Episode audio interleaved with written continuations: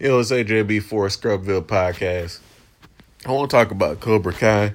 Recently rewatched uh, seasons one and two. It's that good of a show, man. You can rewatch it. Um, but just wanted to talk about season three again, some of the things I've kind of heard that have been confirmed, and some of the rumors again. Um, I do have another episode where I talk about season three being confirmed, and I might retread some of those things, but it is what it is.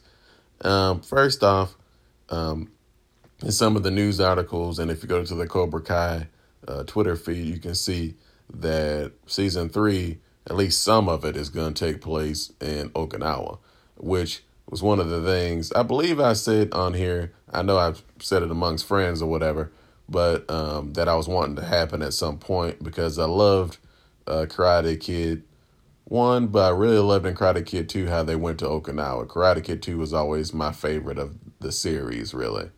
Um, even though looking at how they did the first three movies, they probably should have saved the idea for uh, episode 2, uh, you know, uh, Karate Kid 2. They should have saved that for the third one.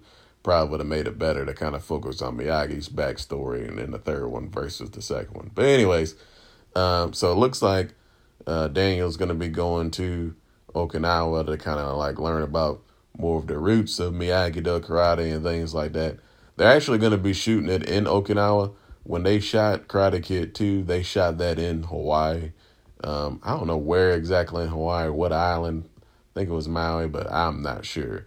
Uh, but with that being back in the 80s, and then now we in uh, 2020, they probably couldn't go back to that area where they shot it, you know, with things looking even remotely the same, I would guess.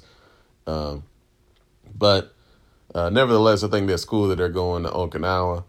Still wonder how they're going to um, handle certain things, like with Kreese kind of taking over Cobra Kai. Um, like I said before, I feel like that'd be a way to bring back this uh, the whole Terry Silver character.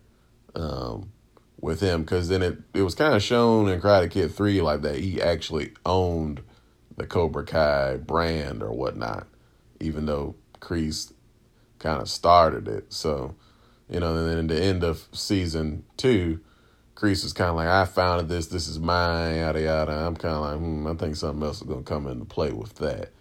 Um, you know, everybody wants a team up of uh, Johnny uh, or, uh, and uh, Daniel.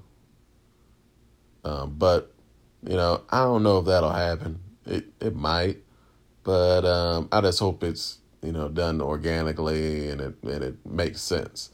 Um, like I said before, I think Miguel's gonna have to at least at least give him some time to kind of recover to make this realistic. And I kind of hope a lot of the kids do end up getting kind of expelled to make this realistic. Um, I was thinking of the idea of them having like some kind of tournament that they get invited to that's in Okinawa at some point. So you can actually, you know, so we're going to still see both dojos in action if this a lot of the season's going to be in Okinawa. But I don't know. I wonder how much of the season will really be in Okinawa. Maybe just about three episodes or so, three or four episodes. Because then um, Allie has been confirmed to be, you know, in season three, Elizabeth Shue.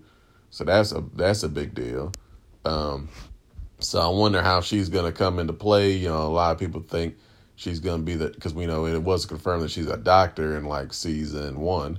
So a lot of people think she'll be the doctor that works on Miguel. A lot of people think she might be Tori's mom. We don't know, but we'll see. Um, I easily can see her kind of being like because right now things are up in the air with Johnny, uh, his uh, relationship status, because you know he was kind of talking to Miguel's mom, but I think that's kind of out the window for now.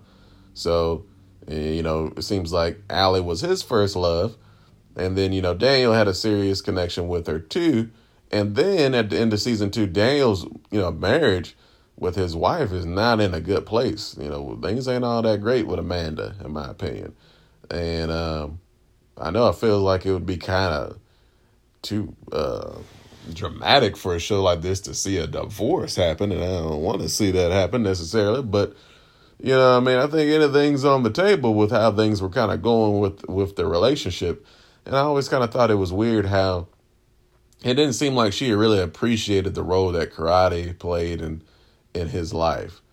You know, so you know, him bringing Miyagi Do was his connection back to Mr. Miyagi, and and the thing that kind of really helped him out when he his him and his mom moved out to California and kind of saved his life. So I don't think she really appreciates that. She's just like, well, what about me? What about the dealership? What about all your responsibilities that you were taking care of before this? Um, but I think that was one of my th- my gripes with season one. I mean, season two in general was that it was just too much karate going on. It's like I liked season one where it was the the normal life aspect of like, oh, let's go to school and stuff. And I felt like there should have been more um, of the the kids just going out and being having fun in season two. They had some of that in season two, but I didn't think it was enough to make it realistic. Like we just gonna be training doing karate the whole summer. Sounds like a fun summer, you know. Like karate's cool, but like that's the only thing we're gonna be doing.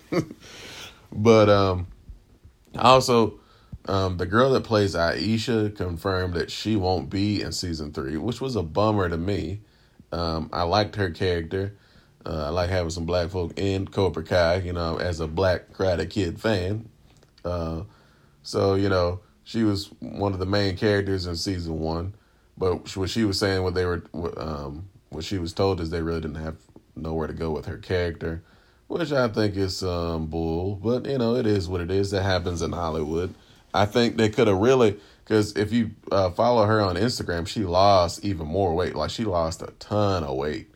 Uh, so I really think that they could have incorporated that into the story of like, wow, you know, karate, you know, and how it made her lose all this weight and just a total transformation of her character. Because then she's getting made fun of big time in season one for her weight, and then she kind of overcomes that by the end of season one and season two. You know, nobody's really messing with her like that. But I think that would have been a cool thing to kind of incorporate into the story. Uh, I also kind of wonder if whenever they go back to school, if some of the bullies that were in season one, if they'll ever kind of show up at all, or they're just gonna kind of like not even have them there. And I kind of it seems like Cobra Kai's been doing that a little bit with the show. Is like there'll be a character that kind of does something, or they, they kind of play an important role or antagonist type of role, but then once they're kind of defeated, then we kind of show them kind of in the background or don't even show them anymore. And I don't kind of like that when it's a TV series. I kind of like the continuity and to still see these characters, even though they might not play a big role. But I still like to see them in the show. Um, or like even like characters that were at the dealership, like um, Daniel's cousin, and then the the lady that was at the front desk in episode um, one. So you know things like that is like uh, I like to kind of keep seeing those same actors again. So uh, nevertheless, though, I'm ex- I'm excited to see season three. Uh, my prediction is that that maybe there'll be some kind of a tournament in Okinawa towards the end of the season.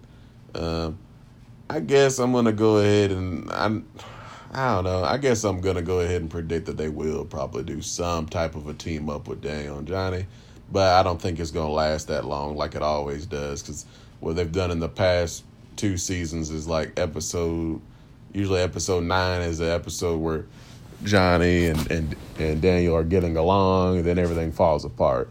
So I think that'll kind of happen again in this season, but maybe it'll just be a little bit more of them kind of forming some kind of a partnership. Um, but I, I hope they keep more of the realism in this season three I think that's going to be vital to this show going on multiple seasons.